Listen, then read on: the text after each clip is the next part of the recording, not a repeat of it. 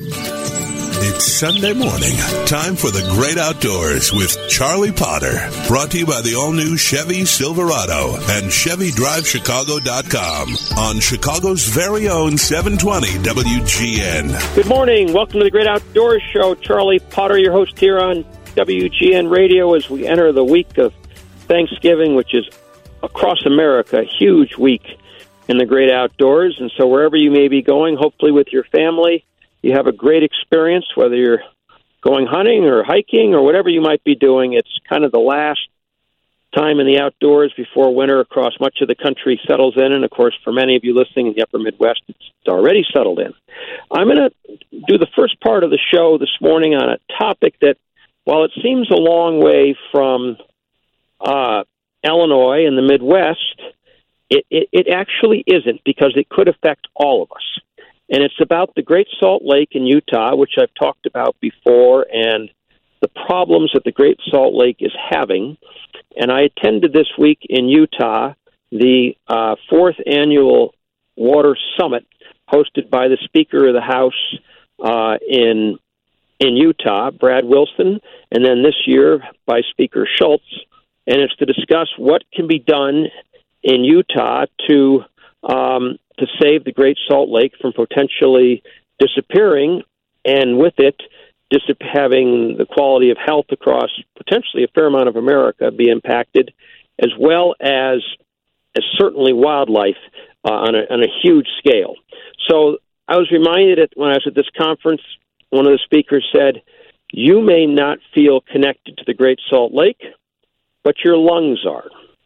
So you think about that for a second. The Great Salt Lake is the largest inland sea, if you will, in the United States.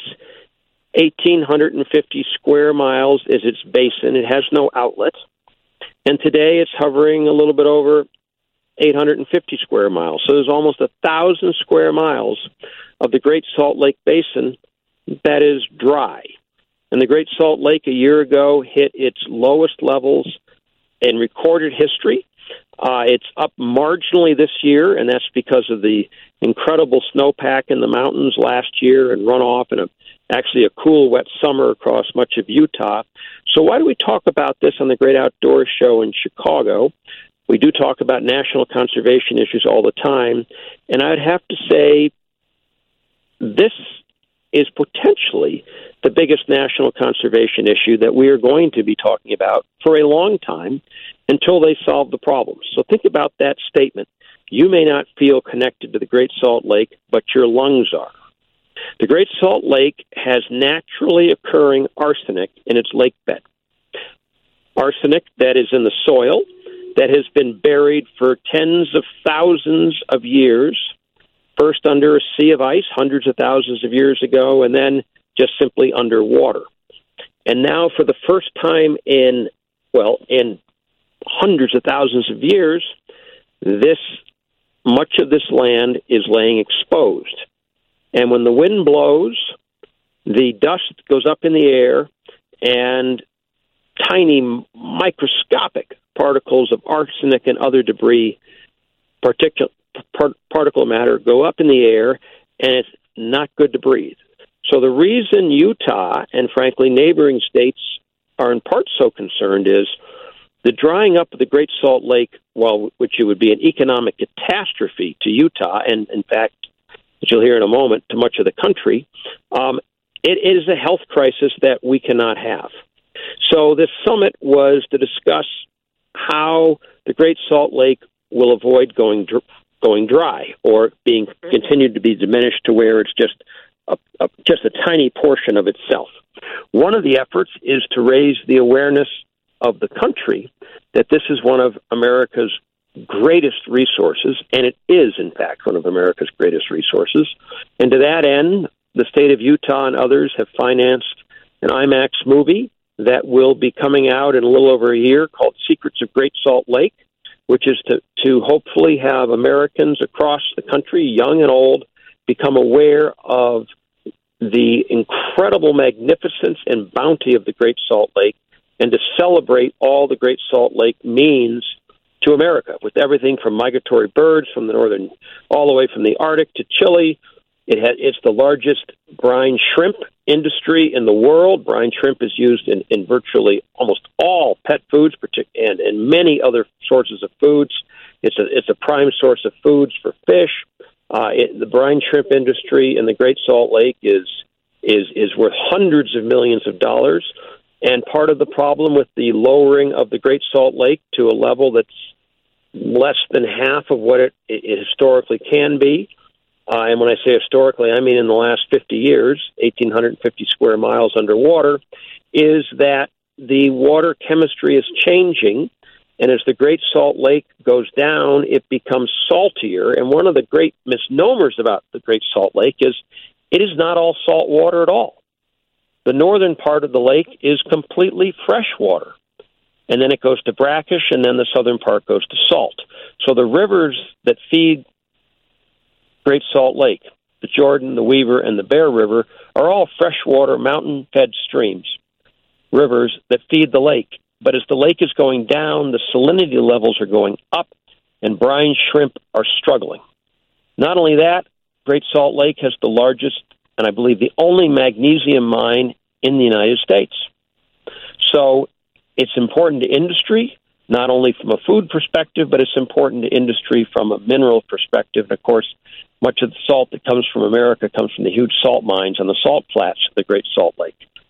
That aside, what I learned at this conference, which was fascinating, is that the usage of Great Salt Lake water is over 75% for agriculture. And yet, agriculture only contributes 2.5% of the GDP to the state of Utah. So, one might ask themselves how does how do you face a potential environmental and economic catastrophe, which is largely the result of agriculture uses, which only provides 2.5% of your GDP for the state and employs less than 1% of the people directly? That's a question that a number of people at the summit were asking, and it goes back to the very beginning of settlement in the West, which is water rights and water rights were allocated to, to land to farmers. Of course, all of the West was an agrarian state when it first was settled. So landowners, farmers, own the water rights. They have the right to use this water. But as times have changed, and, and Utah is now the percentage wise the fastest growing state in America. Florida may have more people moving to it every day, but on a percentage basis, there is no state in America that for the last three years has more people moved to it than the state of Utah. Its population growth is explosive. So you have a state that for a long time was largely agrarian and rural, which is now becoming ever urbanized, and the urban interests and the ind- industrial interests have a big say in the future of water. And so, what was pointed out at this summit is that the world is changing. Utah's water rights ensure that they belong to the landowner, but at what point will the time come when the landowner is going to forfeit those water rights, assuming they would be compensated, forfeit, forfeit those water rights so that society at large, on a much bigger basis, gets more water so the Great Salt Lake doesn't dry up. One of the ironies of this whole discussion is is that the Great Salt Lake if Mother Nature, which has been extremely, they call it the millennial drought, from 2000 until a year ago, it was the driest 20 year period in recorded history in the state of Utah. And so much of the loss of water in Great Salt Lake is the result of Mother Nature not being very kind. So now we're in a period where the lake is low, the long term trend has been for drier years, and there are no immediate solutions because there's no discussion as to how to meaningfully, and I mean very meaningfully, reduce the amount of water being consumed by both urban as well as agricultural interests. What's being discussed are sort of pecking at the edges without going to the core of the problem, which is an awful lot of water needs to get to the Great Salt Lake from the three rivers that feed it. So it was a phenomenal summit on on on the point of view that that what happens in Utah is going to affect us in Illinois and across America in air quality and wildlife and certainly potentially in water. And when I come back from the break, I'm going to talk a little bit about the Colorado River and and what is going on in the Colorado River. Which again, we sit here in Illinois and say, why do we care?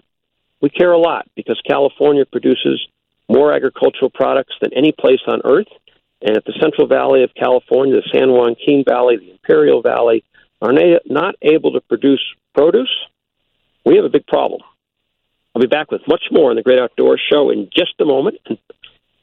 First, though, a message from our longtime sponsors, the Northwest Indiana and Chicagoland Chevrolet dealers. You listen to Charlie Potter and the outdoor voice of Chicago and America, 720 WGN. Hiking, camping, and hunting, it's all an adventure in the great outdoors, but nature can be tough. You need to be ready for anything and everything. Chevy Silverado is built to handle the toughest conditions and get you everywhere you want to go worry free. Silverado's designed to handle the big jobs. It's built for the great outdoors. With over 13,000 pounds of towing capacity and trailering sway control, Silverado can haul the biggest loads on the roughest roads and keep you cool as a Sunday drive. With eight available cameras and up to 14 different views, it can spot trouble before it gets to you. That's peace of mind.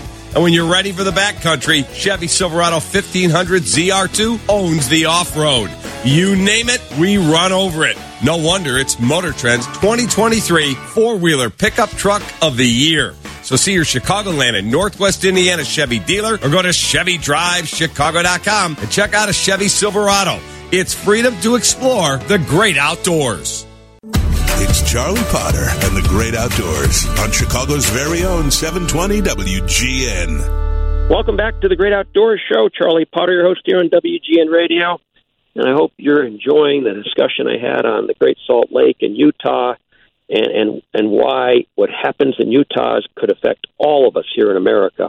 And it, it is a bit of a ticking time bomb with no with no clear solutions in the near term as to how water usage is going to be dramatically curtailed.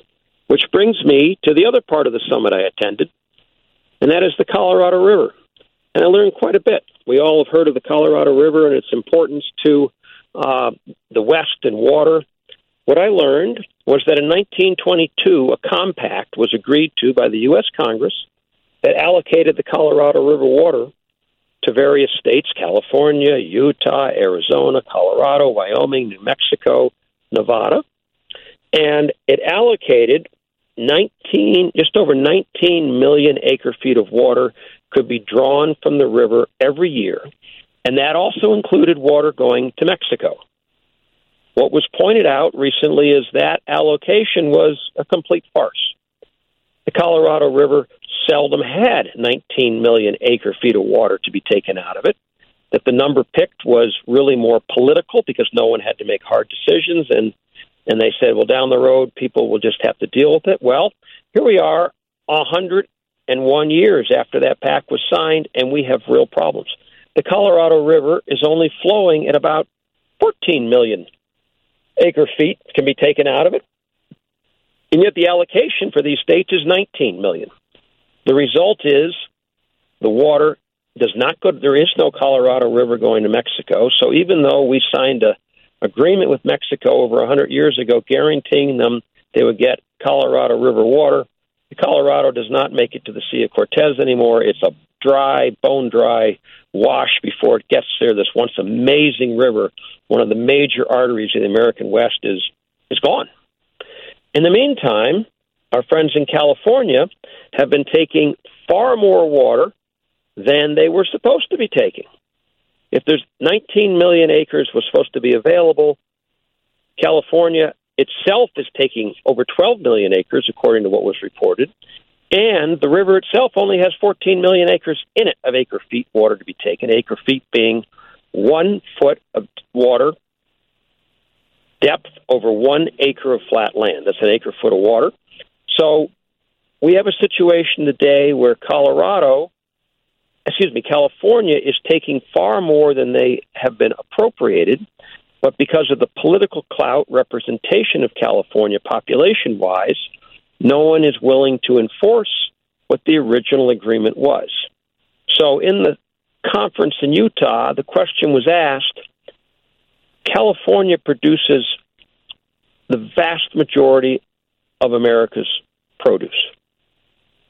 If California has to have the water to produce our produce, or we're going to have huge food shortages, why don't the states further up the Colorado River, which really have insignificant agriculture, stop trying to produce so much agriculture to get more water to California so they can produce the agriculture that's needed to feed America. And Arizona has big has big agricultural production as well. That question went over like a lead balloon because water is a water right in the states, and and Colorado and Utah and those states are not about to let California take water from them that should be going to uh, to those states instead of going to as it has been California. So what I walked out of this meeting recognizing is we are about to enter a period of incredible strife over water in the West. We we hear about it at a distance. We don't think it really affects us. Sitting here in Chicago on the Sunday before Thanksgiving, it affects us materially because if there's not ample water getting to the huge agricultural productions of California, we are not going to produce anywhere near the food that this country needs. And the price of food will skyrocket. Meanwhile, if there's not enough water getting into the Great Salt Lake, the Great Salt Lake is an environmental ticking time bomb. And as much as we love the birds and the fish and all the animals dependent on the Great Salt Lake, and it is truly magnificent, it's, it's the major stopping over point for all kinds of shorebirds and songbirds and waterfowl and wetland birds in the, in the American West. It's critically important. If the Great Salt Lake does not have enough water, it is an environmental bomb that is going to go off. And people living, the millions that live on the Wasatch Front in Utah, will have their life severely compromised, if not the fact they might have to move. So, sitting here in Illinois, where we have more water than we know what to do with at times, we um, we are not focused on the fact that our neighbors to the west are actually facing critical decisions which will affect life and the quality of life in America. That's what I came out of Utah with. Am I hopeful? Yes, I'm very hopeful we'll solve the problems. Do I think there's the political will today to solve them? Absolutely not. I don't think there's the political will at all today to solve them. Do I think it will come? I think it will come. And I do think Utah will work its way out of this problem, that we won't end up with a crisis in the Great Salt Lake, but we're not there yet. And so enjoy the water we have here in Illinois. It's abundant and it's largely free. We're very lucky. Happy Thanksgiving, everyone. Thanks for listening to the Great Outdoors Show. This is Charlie Potter and the Outdoor Voice of Chicago and America, 720 WGN.